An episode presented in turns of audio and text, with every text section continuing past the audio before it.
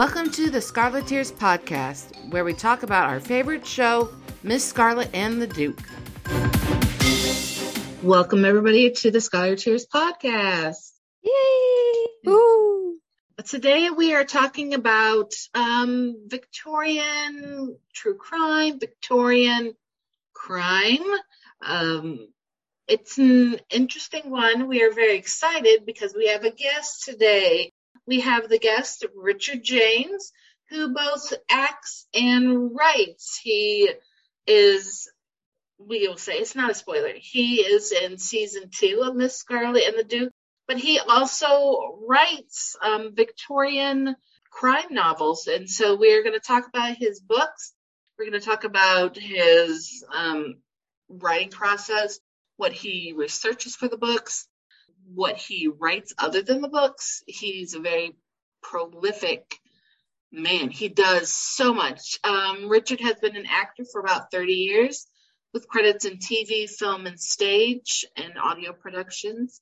He graduated the Bristol Old Vic Theatre in 1992.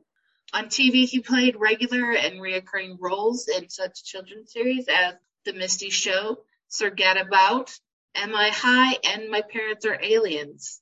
Other TV shows include Miss Scarlet and the Duke, our favorite, Doctors, Life of Riley, and Filth, the Mary Whitehouse story. His movie credits can boast of appearances with Burt Reynolds in a bunch of amateurs, opposite Helena Bonham Carter in Great Expectations, and he also was in The Wind in the Willows with the Monty Python team. He can also be seen in other other films such as The Wolfman and Penelope. Also, Richard is a stage actor.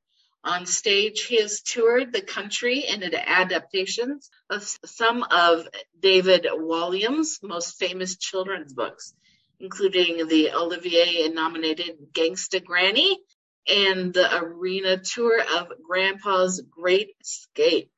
Other than acting on stage and in film, Richard is also a very prolific voice actor. He has provided voices for various Doctor Who audio adventures from Big Finish Productions.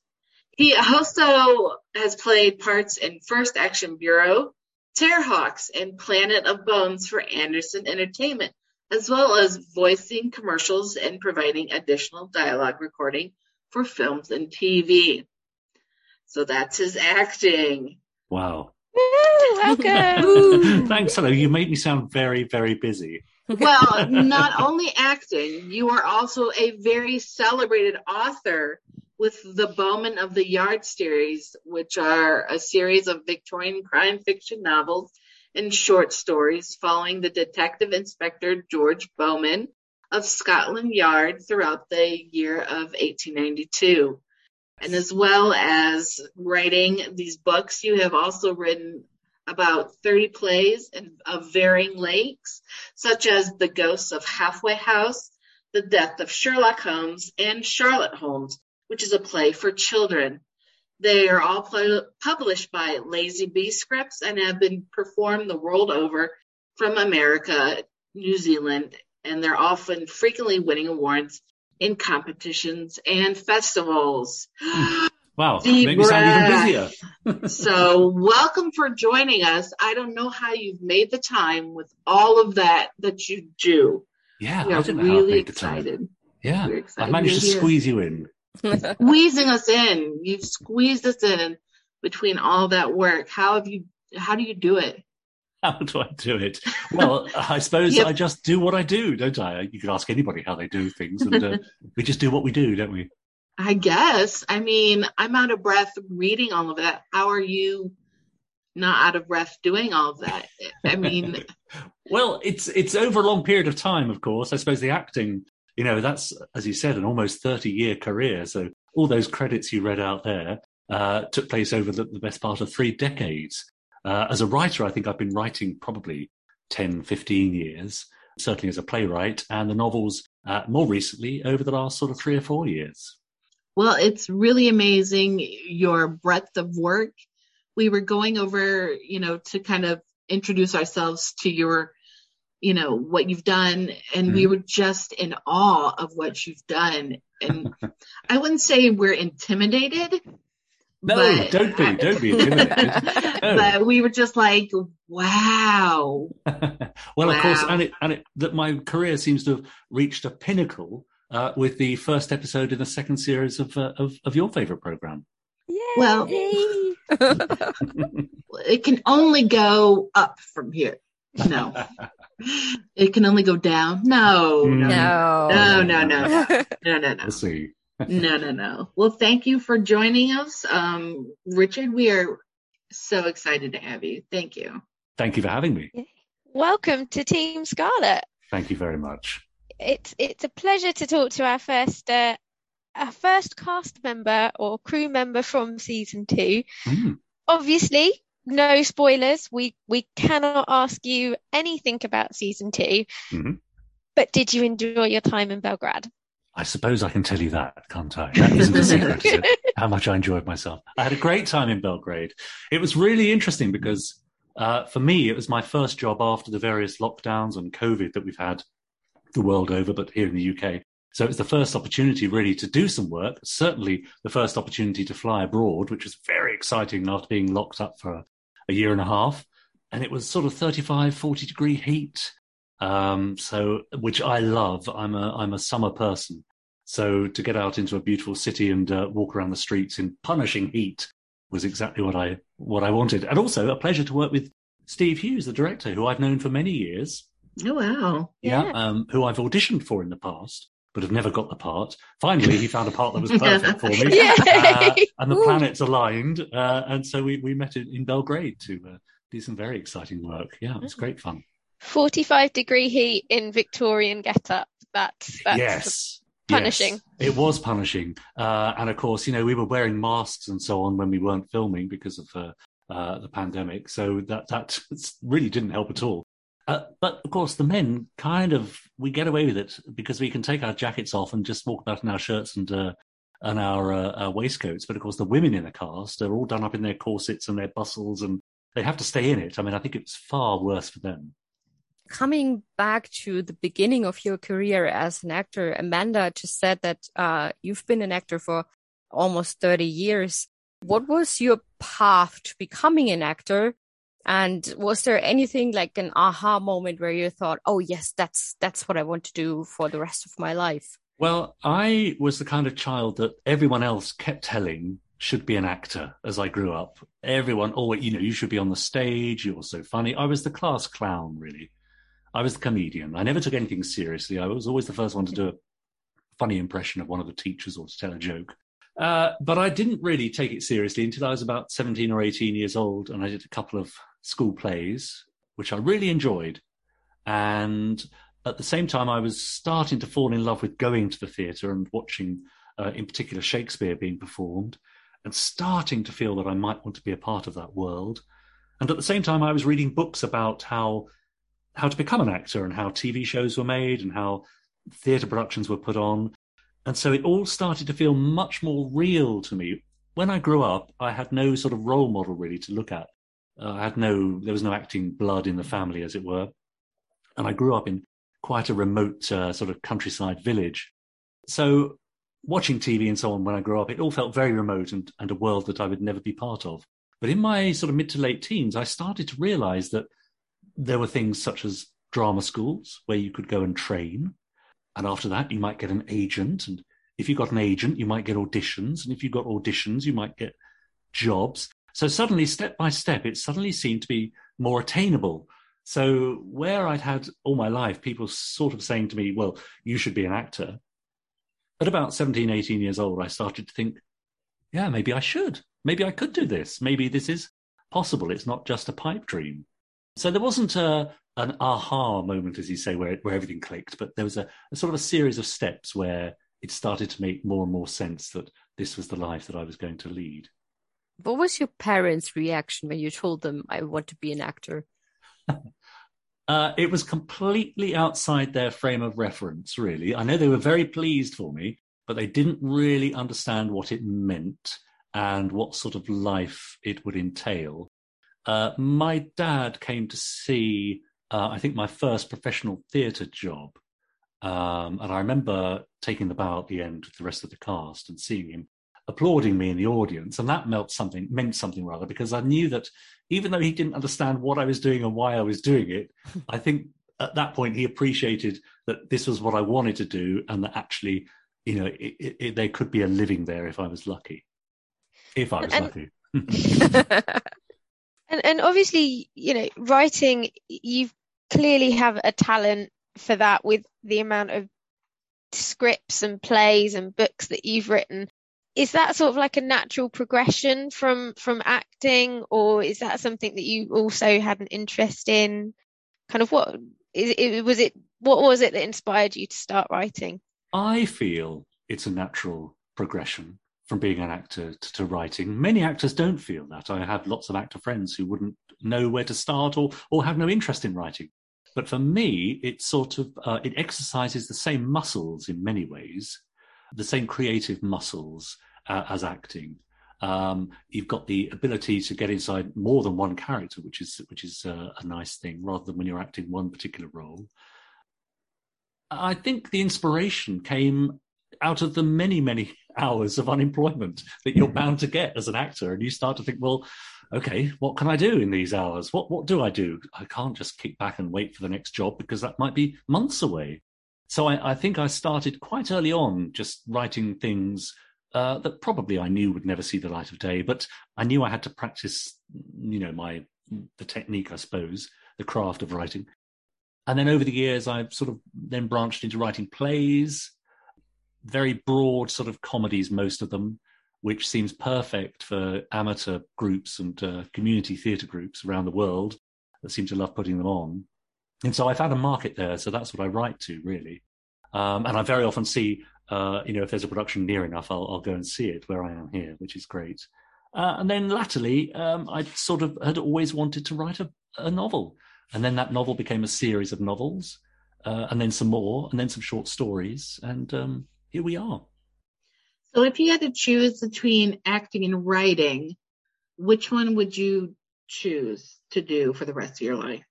Oh, for the rest of my life. Uh, the rest a- a- of your life. Yeah, it, it's acting always because writing is a very solitary pursuit. I do enjoy it on, on the whole, although it does have its frustrations, but it's a very solitary pursuit. It's just you and your keyboard, whereas acting is a much more collaborative affair. Obviously, you've got the cast and the director, and uh, if you're on set, there's the crew as well that, that bring it to life. Uh, so I think I, am always an actor first, and dare I say it, a writer second. so you would say Richard James colon actor, comma writer. Well, yes. I mean, it says actor on my passport, so uh, I think oh, that, that's what I am definitely. Okay. So you were talking about the muscles and the skills that are very similar for acting and writing. Can you talk about more about those skills that you use for both acting and writing and well, what is different for both? Yeah. Uh, I mean, I suppose as an actor over 30 years, you know, I've seen a lot of scripts in my time, uh, some of which I've ended up working on, and a lot of which I haven't. Um, but uh, you know, in the old days before email, I remember they used to come through the letterbox with a with a great thump in a big brown envelope. And that was always very exciting. So I've always, uh, you know, uh, I've got used to seeing um, screenplays and uh, and scripts. Um, so it seemed uh, when I came to write my own plays, it seemed quite a natural progression. Really, I knew I knew how a script should go. I knew the um, not the rules of writing, but I knew that you had to grab the audience's attention, and there had to be beats throughout the piece. Uh, you know, it couldn't just be one long slab of action. You had to grow and and die. There had to be crescendos, peaks, and troughs, and so on. Um, so I knew that that had to happen in a play as much as it does in a TV show uh, or film. And then when I came to write novels, uh, again, I knew that the same thing had to happen. When you sit down and write a book, what keeps you turning the next page is being left on a cliffhanger. Uh, at the end of a chapter, certainly, but also within chapters. At the end of paragraphs, there's got to be something that makes you want to read on uh, a phrase or a character looks at another character in a certain way, or there's a clue or a body is found, whatever it might be. There's got to be something that, that drives you on so I always feel if I'm excited to write to the next chapter, then hopefully the reader will be excited to read it.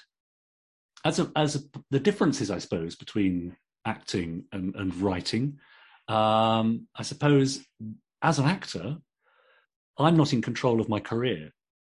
So I just audition for the parts that my agent sends me. And if I'm lucky, I'll get one of them.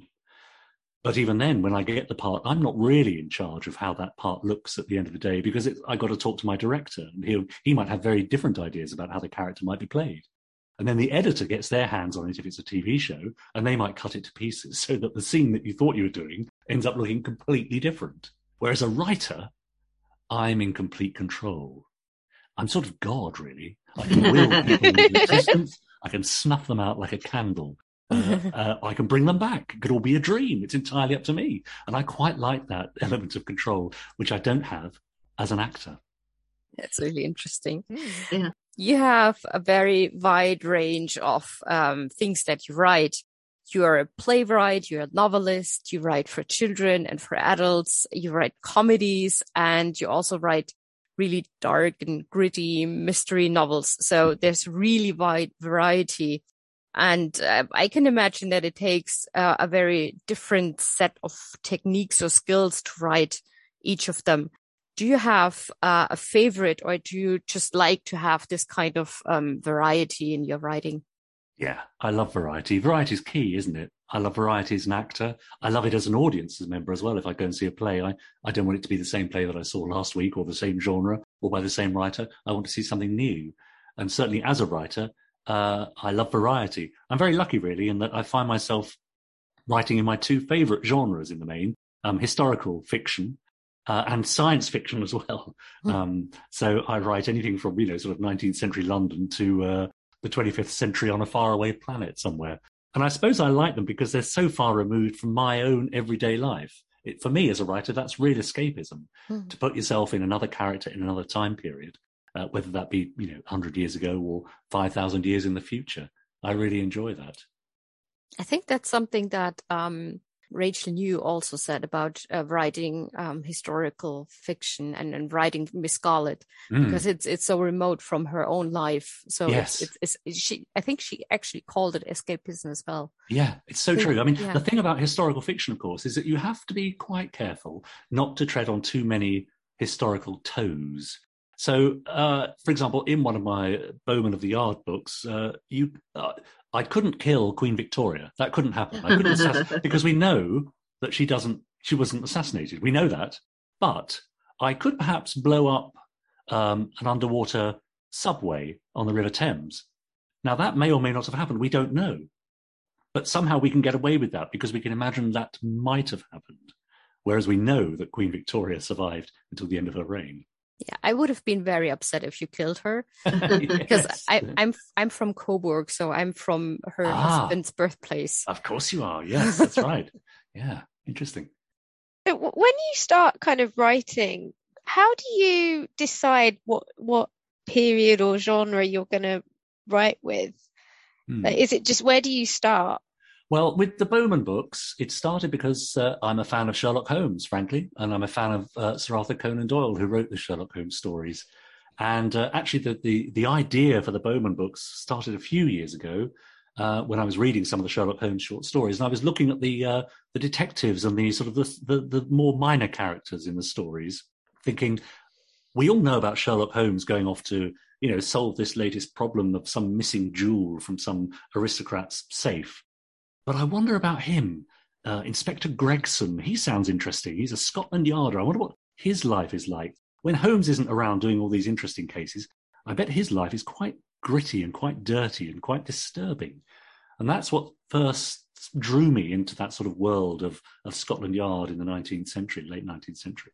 And of course, we all grew up with tales of, of Jack the Ripper and so on. And I just find that time very evocative. And on top of that, as an actor, I love dressing up. So I love, I love wearing frock coats and cravats and waistcoats. I can imagine myself in those sort of clothes. And it, it was very easy for me to put myself in Victorian London as a writer.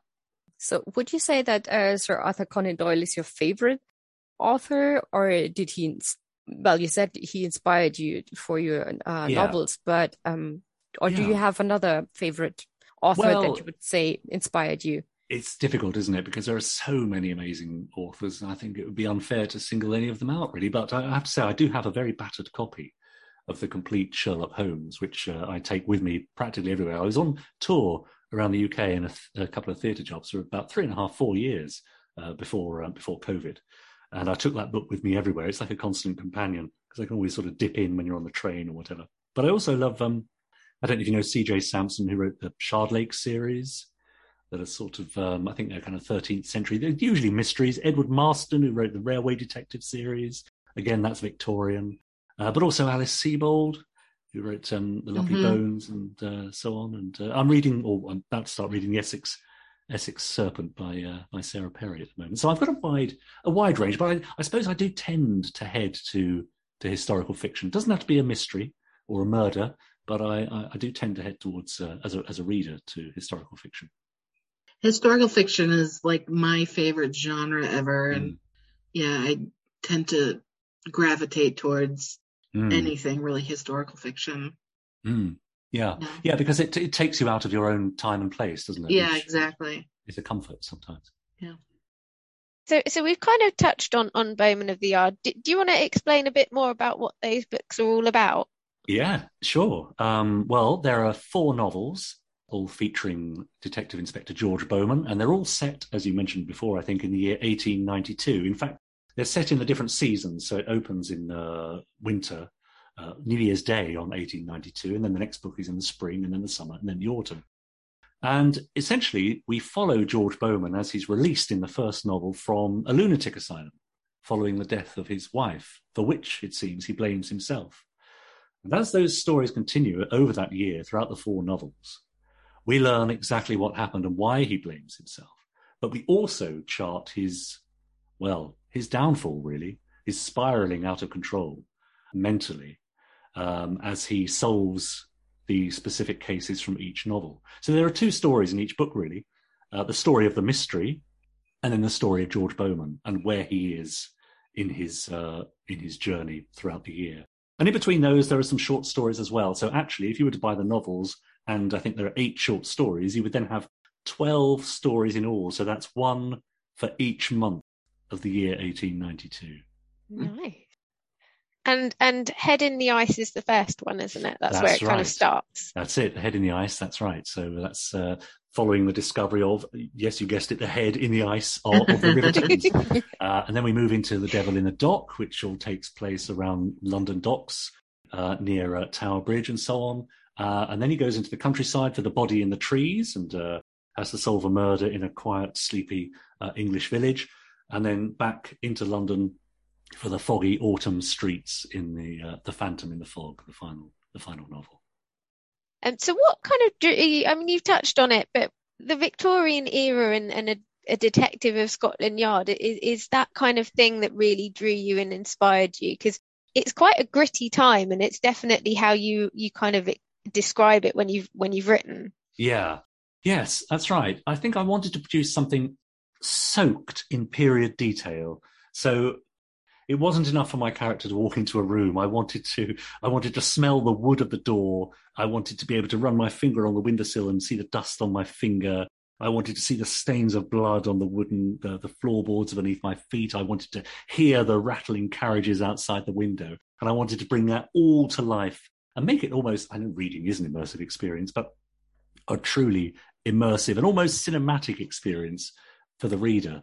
Uh, and having that particular period at my disposal was really interesting because it's full of amazing characters, larger than life characters, um, but also some dreadful things happened, and you have this um, this great wealth juxtaposed with great poverty, and I think wherever you have that, you have crime, uh, and wherever there's crime, there's going to be a detective. And I'd always wanted to be a detective growing up. In fact, I, I kind of regret being an actor because I think I should have studied criminology mm-hmm. and been a detective inspector because uh, I I love I love sifting that idea of sifting through clues to to get to the truth. I find that quite attractive. I'm a true crime junkie. That's my second love. Ah. Fiction, my first one. True crime yeah. is my second one. So I'm right yeah. there with you. I'll be yeah. your BFF. Yeah. So you you binge on all those Netflix uh, true crime dramas oh, like yeah. I do, do you? Oh, yeah. yeah, yeah. Do you see any similarities between Miss Scarlet and the Duke, our favorite show, and your Bowman of the Yard series? And why should I, as a Scarleteer, read them? Ah, right.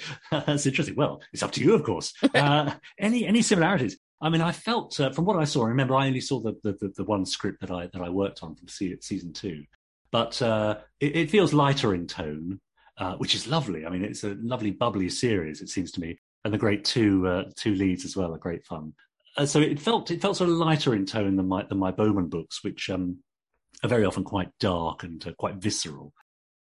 And uh, why should you read them as a as a Scarleteer? Well, I think if you're a Scarleteer and you love the world that Rachel New has created so vividly, I think well here it is perhaps uh, in in more depth. Can I say? I think as a, as a writer of books, you're you're obliged, allowed, and encouraged to go into even greater depth that uh, as a TV screenwriter you just don't have time for. Uh, you know, a, a, TV script is all about moving on to the next scene as quickly as possible to keep the action going and to keep the viewer enthralled. Whereas perhaps as a writer, you have time sometimes to stop and look around and describe a, a building or a, or a tree or a particular character. So I suppose if you love or if you like uh, Miss Scarlet and the Duke, you're going to love Bowman of the Yard. Thank you. I already bought the books. Thank you very much. You're welcome. So, what kind of research did you do before you settled on Victorian England for your series? You said that you're a history historical junkie, mm. but what kind of research did you do to pinpoint the 1892 as? Mm. Yeah, that's interesting. I, point.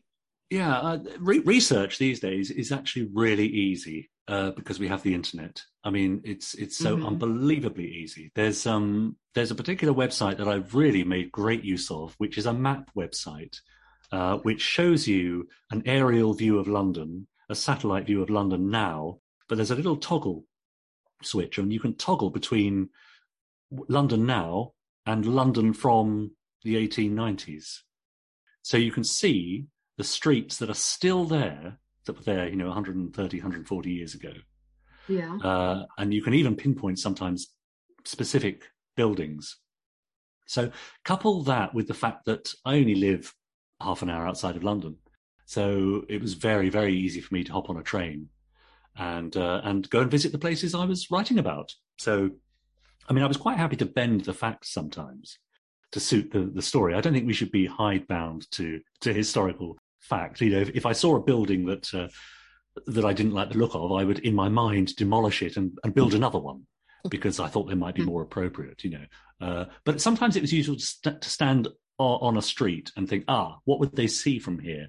Oh, that corner's further away than I imagined, so that means it hmm. would take longer for the carriage to come round and get to this point. So somehow I need to set this action a bit further up the street, which might mean that he's got to arrive. You know, so it answered, uh, threw up lots of more questions and answered them as well. So as to why it's set in 1892, my series, that's really because I wanted to get out of the shadow of, of Jack the Ripper, 1888, and those terrible yeah. murders in, in, the East End of London. Uh, they cast such a long, dreadful shadow, and I didn't want that to sort of encroach upon my books in some way. I wanted to be far enough away from them that it wasn't odd that people weren't mentioning it. Because if you say any book or series in Victorian London in the late 1880s, uh, you're going to mention Jack the Ripper. And I wanted to get away from that. That's a really good answer. Hmm. Yeah, and I th- yeah. again, I think that's what Rachel said. Rachel New said when right. that that she set uh, the series a bit before the Jack the Ripper ah, murders to get away yeah. from them as well. Yeah, that's right. they really cast a long shadow, and they were so dreadful and so terrible that I didn't I didn't even want to broach that whole subject. Yeah. So we have a lot of um, fan fiction writers in the group as well, and I'm mm. sure they're listening like very carefully about all the tips you're giving about you have to give us the address of that website oh, with the yeah. aerial view okay. mm-hmm. um, i'm sure they will be interested in it yeah. but also um, about what kind of thought process you have or you go through when you start each individual book mm. yeah that's interesting isn't it um, i'm afraid to say uh, certainly for three of the books i didn't know how they were going to end now that often fills a lot of people with horror and they think, well, how can you write a book if you don't know where it's going? But it's quite common. What I tend to do is I know certain events that are going to have to happen at, at some point. You know, a character gets injured here, or a set piece. It might be, ah, let's have a séance here. That would be great. Uh, or, oh yes, I've got to have that um, uh, that meeting on the bridge. That's got to happen there at some point. So I sort of have um, like waypoints mapped out, so I've, I know where I'm heading from sort of chapter to chapter. However, in that you've got to be prepared for things to change. I mean, as bizarre as it may sound, a character might suddenly say something that you had never expected they would say, and it might turn everything on its head. And that's really quite bizarre when that happens. And you, it's quite thrilling to, to, to just go with it and follow what the character wants to do, what they want to say, and where they want to go. And sort of three quarters of the way through, you might start to get an idea of, ah, I think I know who did this. And I think it was him or her and then, of course, you've got to go back and make it add up, make sure that it all makes sense, that all the clues are in the right place. So there's a little bit of editing to be done afterwards. The only book of the four that I really had quite strongly mapped out in my head was the final one, uh, The Phantom in the Fog, because it wraps up lots of sort of little loose ends that have been trailed throughout the previous three books. And I knew it was important to tie them all up in a sort of a satisfying way. Hmm. Did you know that there would be four? Did you? do Was four like a really good number for you? Yeah, I, it, that came about because I wrote the first one uh, really as an exercise for myself, and I sort of enjoyed it, and I was really pleased with myself that I'd managed to finish a, a novel. That was just extraordinary. And I sent it off to various agents, most of whom ignored me, which is the way of things. Uh, a couple of people got back and said thanks, but no thanks. But one in particular got back and said, It's not for me, but here are some notes. And he gave me some really excellent notes, which meant I was able to go back to that first book and add the whole backstory of Bowman coming out of the lunatic asylum and the story of his wife and what might have happened there. And then suddenly I thought, there is a series in this. I was also uh, talking with another writer called Adam Croft, and I asked him for a bit of advice, and he said, one book is never enough. Mm-hmm. Don't just write one, because particularly if you're writing something like historical fiction, people love a series. So that's when I thought, okay, well, maybe I can write three or four. Well, actually, four might be fun. That'd be nice because I could do one in each different season of the same year. So it ah. came about quite slowly, really. Uh, but certainly by the time I was, you know, on, on the way to, once I thought of the second book, I then knew that there were going to be four. And I was sort of thinking ahead a little bit about where it might end up. And how long did it take, like from start to finish, to kind of like get to this end process? Yeah, um, the first book took a long, long time because, like I say, I was writing for myself, and it actually started life as a TV script that I wrote again for myself. And then I started to novelize it, and then I put it away, and then I went out on tour for a few years and thought that was the ideal opportunity to finally get to grips with this book and write it. I mean, actually, that first book took from its first conception to to the finished novel probably about 15 years. Oh wow. Now that doesn't mean to say i was sitting down every day and writing for 15 years. It just meant it came and went and i put it away and forgot about it and then it came out again and i had another go. But once i was sort of on that treadmill i tried to write uh, a thousand words a day which from my point of view is quite doable really. Uh, it, that's probably about three hours four hours maybe uh, depending how you feel um, so it you know it's not too in a busy life, if you are busy, you can probably still find two or three hours to write a thousand words a day. So, you know, a thousand words a day means in three months you've written a novel. Uh, and that's, you know, sort of 90,000 words. So that's pretty much what I did for the, the remaining books and the short stories. I sort of wrote them fairly quickly. Yeah, sort of every three or four months there was a finished book. Wow. Wow. Mm. So in your research to look up for the books, did you come across any crazy or unbelievable true crimes? And yeah. what is your favorite Victorian true crime? Uh, right. Yeah, I did come across a few. Uh, I didn't use many of them, I don't think. Certainly, hmm, I'm trying to think. There are, in each novel, there's obviously the central murder mystery, but then very often around that, there are other crimes that are going on as well. And I seem to remember there was one about um, fraud in a bank that I used in, in, the fourth novel. But there were many stories that I just felt were too dark, even for me, uh, to use. Uh, there was a, I mean, we all know the story of Sweeney Todd, of course, the demon barber of Mhm. Fleet Street, Mhm. who chopped up his uh, his customers and made them into pies. Hmm. Well, there was a Kate Webster in 1879, I think it was, who uh, was fired as from her post as a servant, and uh, so to get her revenge, she killed her mistress with an axe. She sliced her up into little pieces and put her in a large pot. And she burnt the bones and the meat, but she kept the fat and sold it as best dripping, Goodness. which in the UK here is the kind of a lardy, fatty residue that uh, in the old days people used to have on their toast. So I mean that that's you know that's so that's so grim that it's almost comic. But I thought, well, I can't you can't use things like that, you know. But also there was um the whole sort of lunacy and the lunatic asylum uh, research was interesting because even in Victorian times, even breaking social norms could be dangerous, not just committing terrible crimes, but uh, you know, there, there- there's a story of a young woman who uh, decided to go and live with her lover without getting married, which so incensed her her family um, that her Mhm. father and two brothers, I think they captured her and had her locked away in an asylum. Uh, and this was endorsed by a local doctor as well, who said that um, you know she was insane essentially to to have done this. So to bring shame upon a family was almost as big a crime as as chopping up your mistress and selling her, you know, as dripping. so yeah, really interesting stuff. Um, one of the most unbelievable things was having written The Head in the Ice, which is about the discovery of a body, a head in the Thames, and they also then discover her body, poor unfortunate woman, further down on the Chelsea embankment on the River Thames. And having written that book, I then I learned about the Whitehall mystery.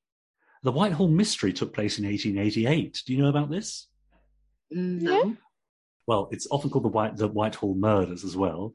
So, uh, from 1888, for I think about three months, uh, parts of a body were discovered around Whitehall and the River Thames.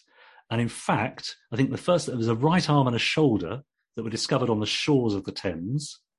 Uh, and then I think a month later, during construction of New Scotland Yard, that iconic building, there was discovered a parcel containing human remains, uh, a female torso that had been wrapped up. And it was discovered by a worker. And then uh, I think a couple of weeks later, uh, a left leg was found buried on the construction site of Scotland Yard. And the head and other limbs were never found, and the, the, the victim's identity was never established. But it just struck me as maybe I did know that, and maybe I'd heard it many years ago, and it sort of sunk in. And that was why my initial story was about the discovery of a head in the River Thames. Maybe it is based on some sort of truth. Yeah, Victorian true crime is really grim. They're Yeah. just, I don't know what about the times, but Yeah. people uh, snapped and snapped in a really well, bad way. I think- Poison was often a way to kill people. And- yeah. Well, it was so it was so easy to get hold of. You know, we're talking Yeah. at a time when you know I think Queen Victoria took um, took was it cocaine or uh, you know. Uh, you know, and you could, you could, any any chemist could get you could get you a poison. Mhm. Uh, you know, th- these things are very often used around the house, uh, so they're very easy to lay your hands on. And I think, you know, it's a very difficult time for a lot of people. And sometimes, I suppose, when you're desperate, the only way out is is to turn to crime. And once you're in, you're in. Yep. Mm. It's, it's amazing when you think of like the, the the consequences of that because they did still have hanging and like you say you could get Mm. sent to the asylum Mhm. you know that that's pretty big deterrence to not Yes. murder Yes. somebody and Yes. yet yeah I've been reading um, a book from the library it's called The Battered Body Beneath the Flagstones and Other Victorian Ah, Scandals by nice. uh, Michelle Morgan and I have come to the conclusion that um, Victorians were a little bit they needed the asylum because I think they were a little bit insane.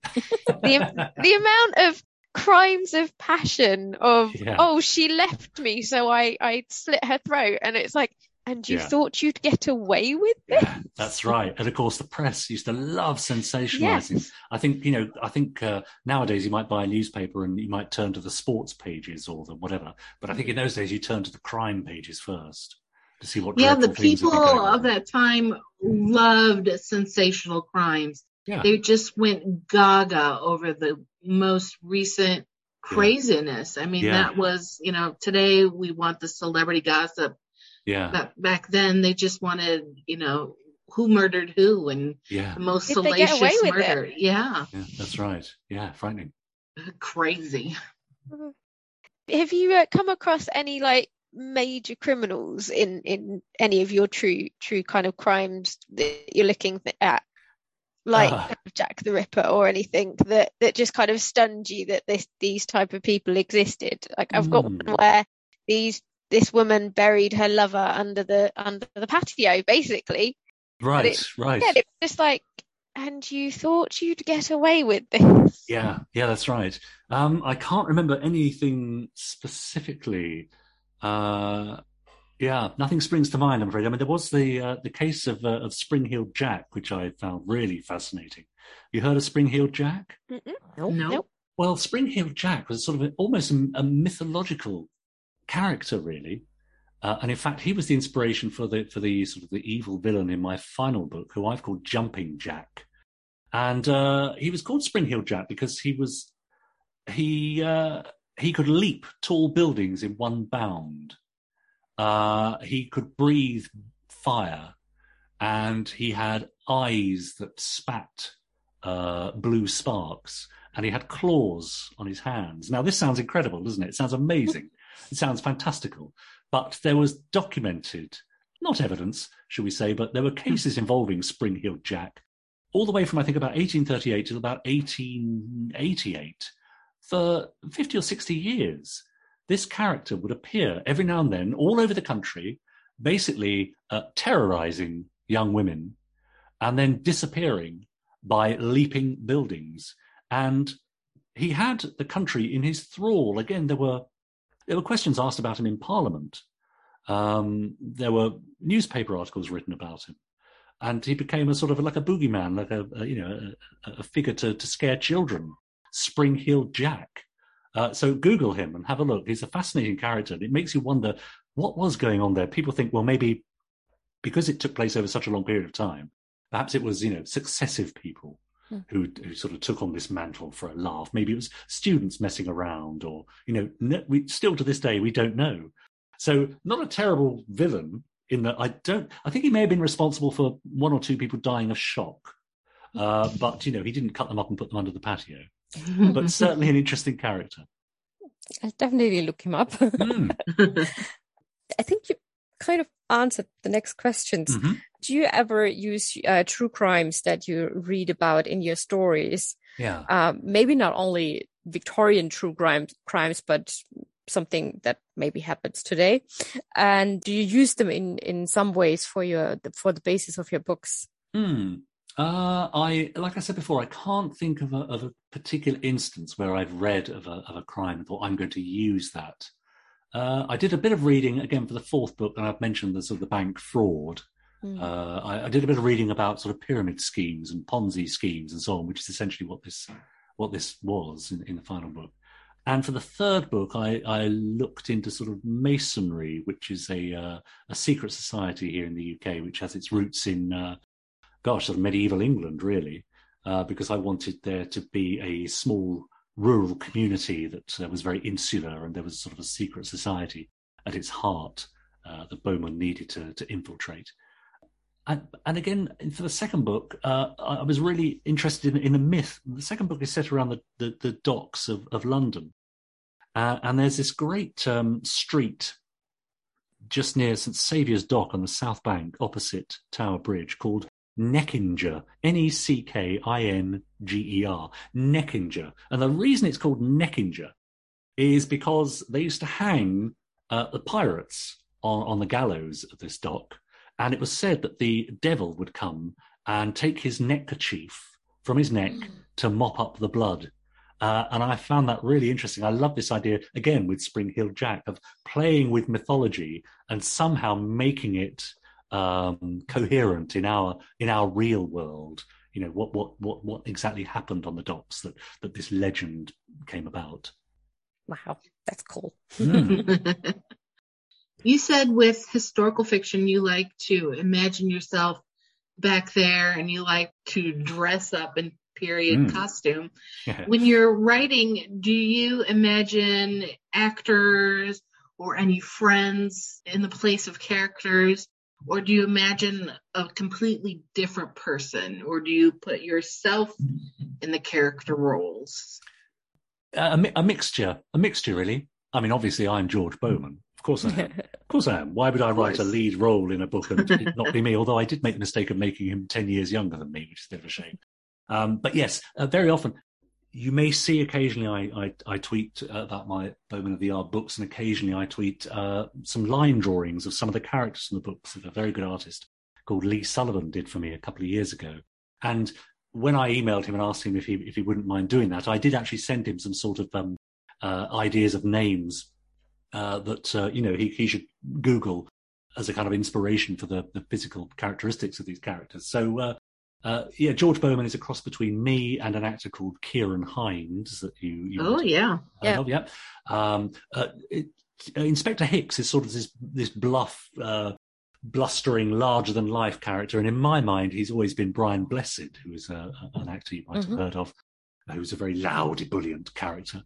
Um, and uh, uh, in fact, Sergeant Graves is, is uh, who's Bowman's sort of sidekick, is is based on uh, an old drama school contemporary of mine called Raymond uh, Raymond Coulthard. Um, but yes, very often um, I think of other actors. Uh, so the, there's a, a character called Doctor Henderson in The Head in the Ice, and I always imagine that might be played by John Thaw if ever it were to be made into a, into a series, who famously played Inspector Morse.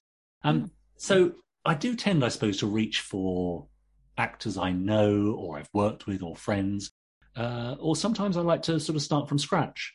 In one of the short stories, uh, it's the Hackney poisoning, I think. Uh, I spent a couple of pages describing this uh, character who who, uh, who who's a great traveller of the world, and so I thought it'd be rather fun to describe his face in terms of a map. So we have the great plane of his forehead, and the the veins in his eyes are like the tributaries of a river, and and the, the, these uh, sideboards are like you know the, the forest on a, on a on a hill or something. So uh, sometimes I like to build a character from scratch and make them really something original.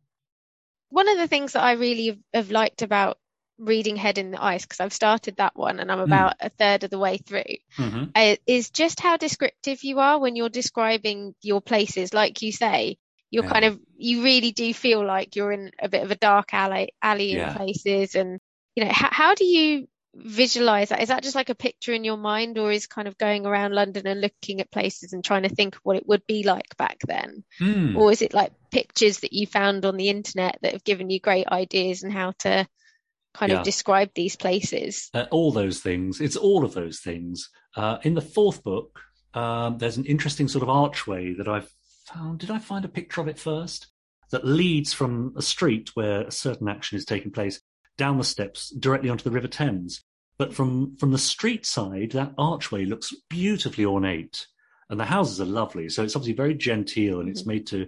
It's been built to be a rather nice uh, sort of view as you're looking out of your rather expensive townhouse. But from the other side, from the river side, of course, it's just a hole in the wall with some steps leading up to it. And I thought that was quite interesting.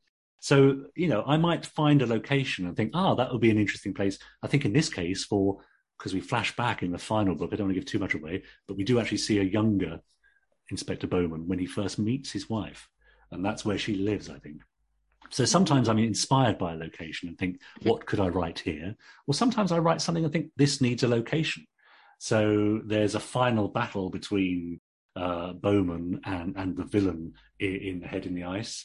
Uh, and it could only, for me, take place in one place. I'm not going to say where it is, but I knew it had to take place there. So that meant I then had to do a bit of research about exactly what that place would have looked like in 1892 and make it as authentic as possible. I, th- I mean, I am, I, I think, I think it's possible to say I'm sometimes overly descriptive, but actually, a lot of writing is about finding your own voice. In other mm-hmm. way, in other words, not doing it the way someone else would do it, or not doing it the way you think it should be done, but doing it the way you feel it should be done, and being true to yourself.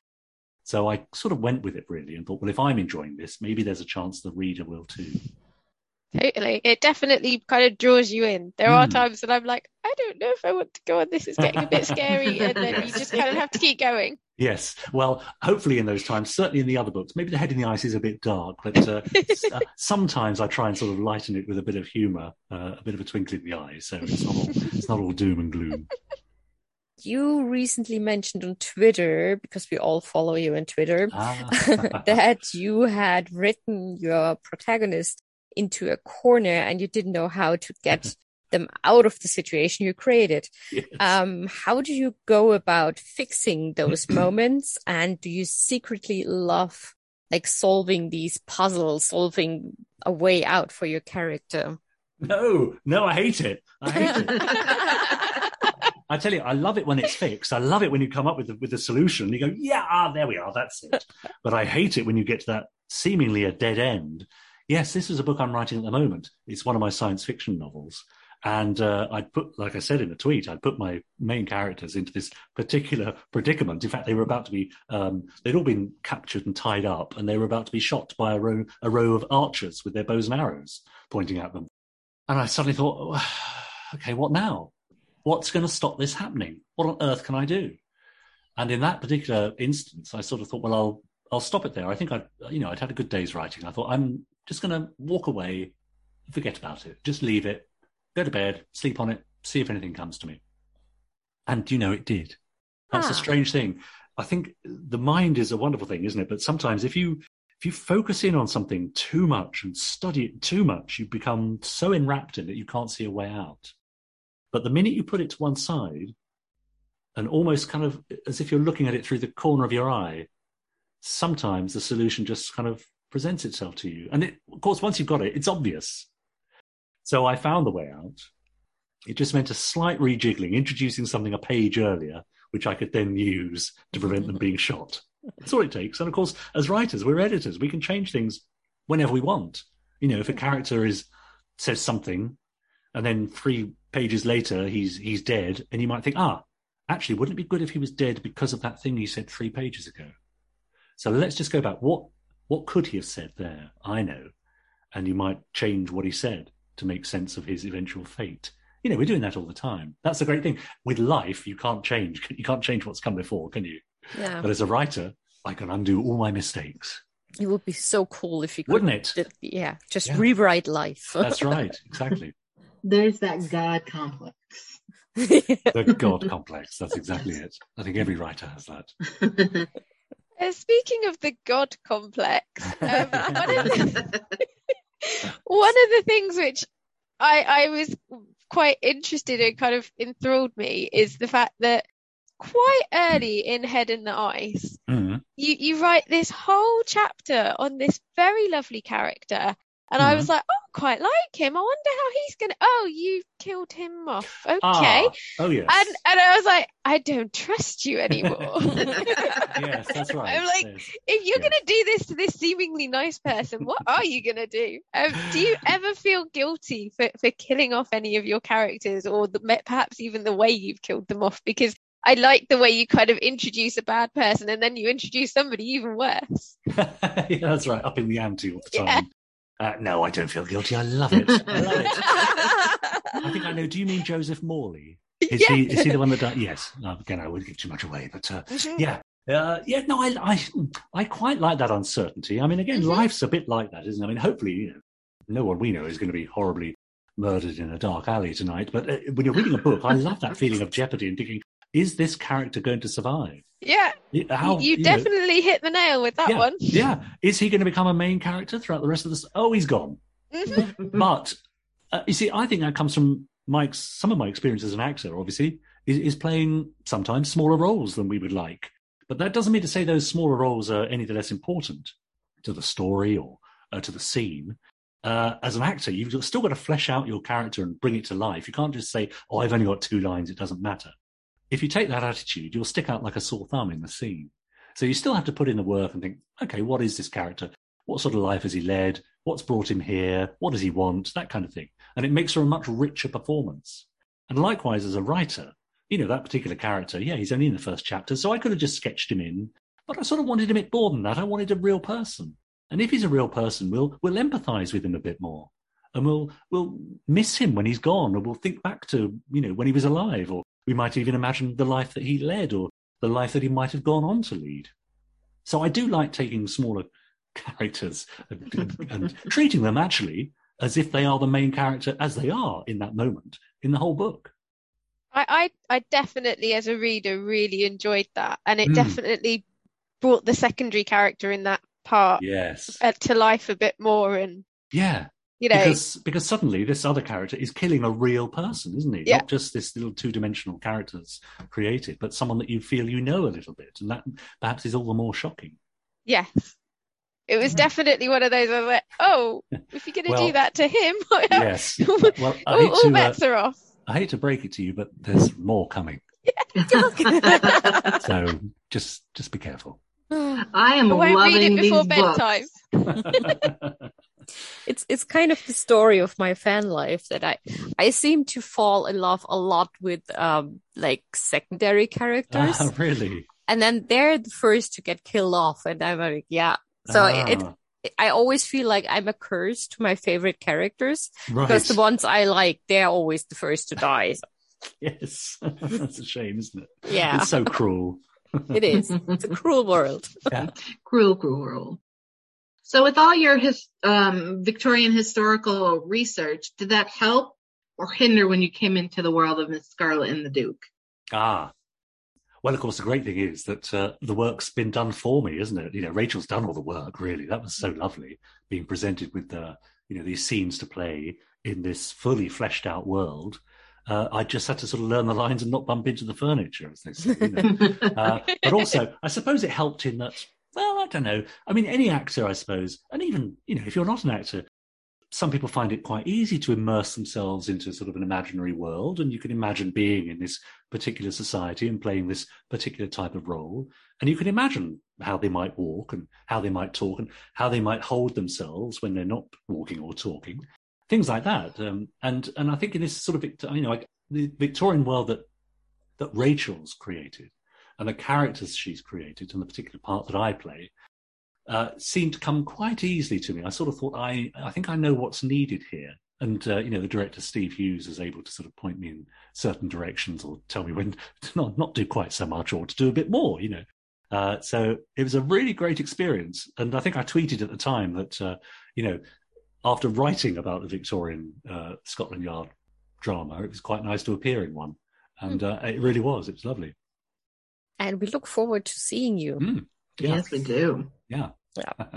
We always ask uh, our fellow Scarleteers if they have any questions for the podcast for our guest or Ah. about the topic that we have, which is sometimes a bit tricky because we don't want to give away if we have a guest and who the guest is. I see. So yes, yes, we had to tweak some of the fan questions to fit to you because that was the big surprise. understood. But the first question is from me, actually. Mhm. um, you mentioned on your website that you have your own home studio where you record audio dramas, and um, there is an audiobook version for Andy's Android. yes. And I was wondering when we can expect the Bowman of the Yard series to become audiobooks as well, because I like them. I love audiobooks. That's interesting, isn't it?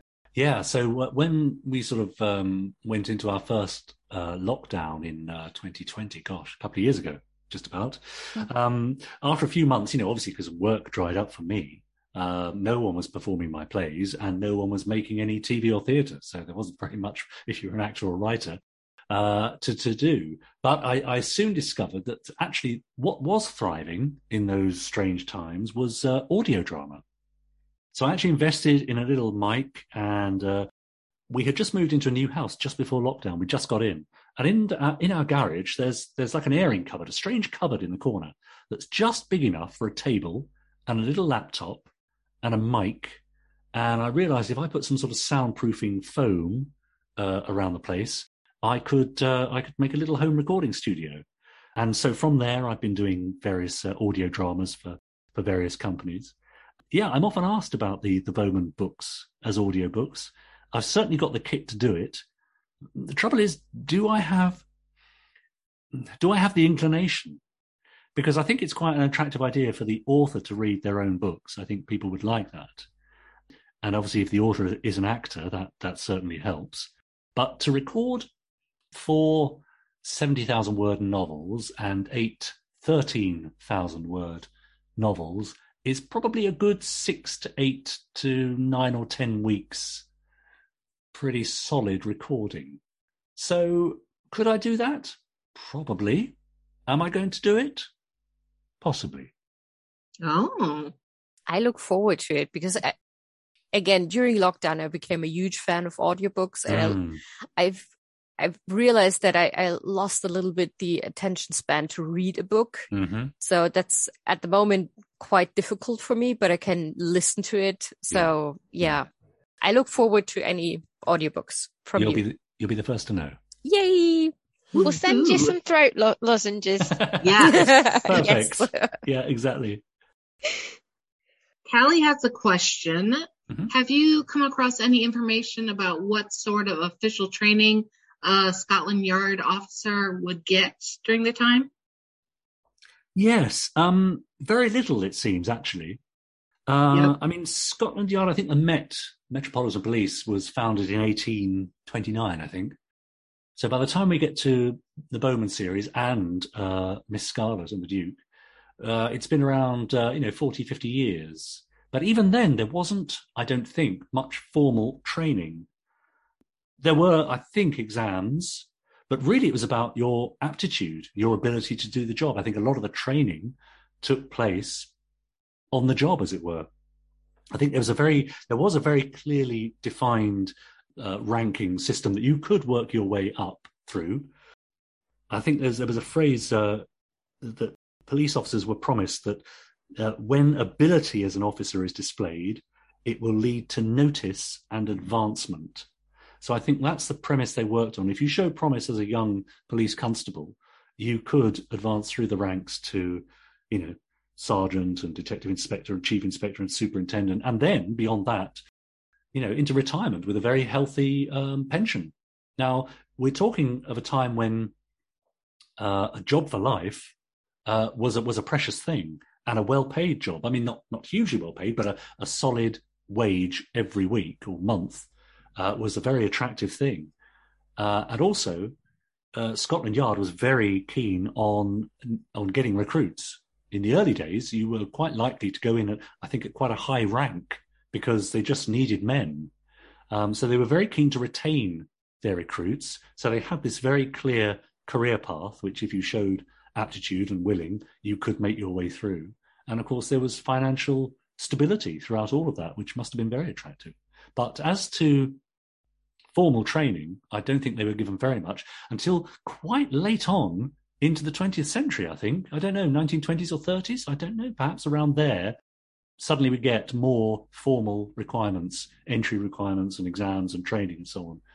Um, because you have to remember in the early days that the police force grew out of a volunteer force, really. I think it was called the KIN force, K I N, was the Hmm. precursor to the, the police force, which I think were essentially a, a vigilante groups of, of, of men who would, you know, take the law into their own hands. And then that became formalized by, by Robert Peel in, in the 18, 1820s, but it still had that sort of volunteer kind of thing about it. You know, no formal training was, was required. Okay. In your books, there's a scene of an autopsy. Hmm. Diana wants to know what was the view on autopsies or dissections in Victorian times? Were they illegal or large, largely accepted? Uh, no, they weren't illegal. I think um, there was the Anatomy Act of uh, 1830, I think 1832, which sort of um, enabled all the bodies, unclaimed bodies really, from poorhouses and workhouses, charitable hospitals, so on and so on. They could then go to dissection. So if a body wasn't claimed, it could go to be dissected, which meant that, you know, we all know these stories of Burke and Hare and the grave robbers uh, from the early 19th century. It meant that their trade was, was gone at a stroke because there was now a ready supply of bodies, rightly or wrongly, from the poorer, well, wrongly, not so rightly about it, from the sort of poorer end, the poorer spectrum of, of society. There's a there's St Bartholomew, one of the hospitals in London. They have records that show that prostitutes and servants and the dispossessed living in overcrowded lodging houses uh, were the staple of the dissection room. And between, I think it was uh, for about 100 years between the 1830s and 1930s, they accounted for over 6,000 dissected bodies. Oh, wow. Wow. Wow. So that's where they were getting them from. And there was nothing illegal about that. If it, if it, if it was an unclaimed body, it could be sent for dissection. And in many ways, we should be grateful for that because that's where many of the medical advances of the Victorian yeah. age and on uh, came from. So we're sort of the beneficiaries of that in a way. So it was more of just learning about the body as opposed to learning why people died. Yeah, I, yeah. I think though, you know, we're beyond the age of enlightenment, aren't we, in, in Victorian times? So I think there was a, a, a quite a growing understanding of, of the causes of death. Um, you know, I think we perhaps see a lot of our modern medicine has its its roots in in Victorian medicine, where they were able to study the causes of death in in greater detail, close up in a in a in a theatre, and a, and of course, you know, the Victorian times is where, is where we have these great operating theatres, and they were called theatres because that's exactly what they were. You could go along as a medical student, or perhaps even as a member of the public, I'm sure, and watch a dissection taking place. It was a theatre, and that's why we call them operating theatres. Hmm. Um, so this question comes from Trina, and um, she's been reading about uh, detectives in Scotland Yard, and she mm. said that she thought it took a long time to make um, detective in Victorian times, mm. and we just wondered whether you'd got any insight from writing about Detective Bowman and Scotland Yard, what that life would have been like for back then. Um, yeah, I, I think I think it would have been a very different life actually to the one you see on screen in Miss Scarlet and the Duke and the ones you would read about in my books. I think it was a very hard life actually. I think they worked six day weeks, 52 weeks of the year, very long hours. I think there's a phrase about officers having to perform the grinding continuous duty of seven days a week, 52 weeks a year. They were uh, uh sometimes required to travel abroad to, to find the answers and seek out the, the fugitives or to escort prisoners back to England. You know, this is before airplanes, so that would be a long train and boat journey of many days. Uh, they had to contend with people's opinion of them as well. You know, these days it's encouraged that we look at the police force with with respect. Uh, but I think in the certainly in the early days of the Metropolitan Police in London and Scotland Yard, I think they were they were viewed with more than a little suspicion. There's a great book, and I can't remember who wrote it, but it's called The Suspicions of Mr. Whicher. And it's about a Scotland Yard detective. It's a true story based on a true case. And it's about a Scotland Yard detective who goes to investigate uh, a death, a murder in, in the countryside, in a big country house. I mean, it sounds like a fiction, but it's, it's all true. And actually, the, the attitude of the locals is really interesting because the detective is seen not as a savior who's coming to solve the crime and catch the culprit, but as a busybody, someone sticking their nose into affairs that that don't uh, don't concern them. So there was a great suspicion from the public uh, towards Scotland Yard and these meddling busybodies who made it their business to stick their nose into your business. And on top of that, you had a quite a hostile press and this features quite heavily in the Head in the Ice as well, with the Evening Standard, mm-hmm. uh, following George Bowman on his uh, on his case. Quite a hostile press who were very keen to point out every shortcoming and every failure uh, of, of Scotland Yard during the time. And I think there was even a, a trial, the turf fraud scandal in the 1870s, which brought to light this whole kind of corruption uh, scandal in Scotland Yard, which again really knocked people's confidence. So I think it was quite a difficult life being a detective, both in terms of the hard work that you had to do, but also in terms of your your social standing. You know, being a detective now, I think, is very different to how it was 130, 140 years ago. Mm. Wow. That's interesting. Mm. I could listen to you talk about Victorian no crimes and, and your writing for, for ages. Me um, too. Mm-hmm. Which is probably good if you ever do these audiobooks. Yes. Then I will listen to That's them. yes. But sadly, we're slowly coming to the end of our podcast and the end of our questions, mm. but we still have like our commercial break where we um, talk about where you can find us. Uh, Scarleteers is on Facebook, on Twitter, and Instagram. You just look for Scarleteers and you find our page and group. Um, we also have a website, scarleteers.wordpress.com. And um, of course, the Scarleteers podcast um, has um, its own Facebook page as well Richard, whereabouts can we find your work and your books and uh, as much information about your good self as oh. our wonderful Scarleteers like? Uh, well, you can uh, you can find me on Twitter. I spend too much time on Twitter, and I'm uh, at Richard N James. That's N for nothing. At Richard N James on Twitter. Uh, if you want to find out more about Bowman of the Yard, I think uh, probably well there are two ways of going about it. You can simply Google uh, Bowman of the Yard. That's B O W M A N, Bowman of the Yard, and uh, you'll get through to the books uh, probably on Amazon, I would think. Um, or you can uh, go to my website, which is richardjamesonline.com. That's all one word, richardjamesonline.com, and just follow the links to my author pages or my playwright pages or acting pages, voice pages, whatever you're interested in. A lot of pages on there. well, Richard, it was really wonderful having you on the podcast. Like Isabel said, we could just listen to you for days talking about your books, true crime, whatever you want to talk about because you're fascinating. Well, that's very kind. In all you do. Thank you, everybody, for listening. Thank you, Richard, for coming. Next podcast, we'll be talking about some of our favorite minor but important characters in season one. So, everybody, tune in next time.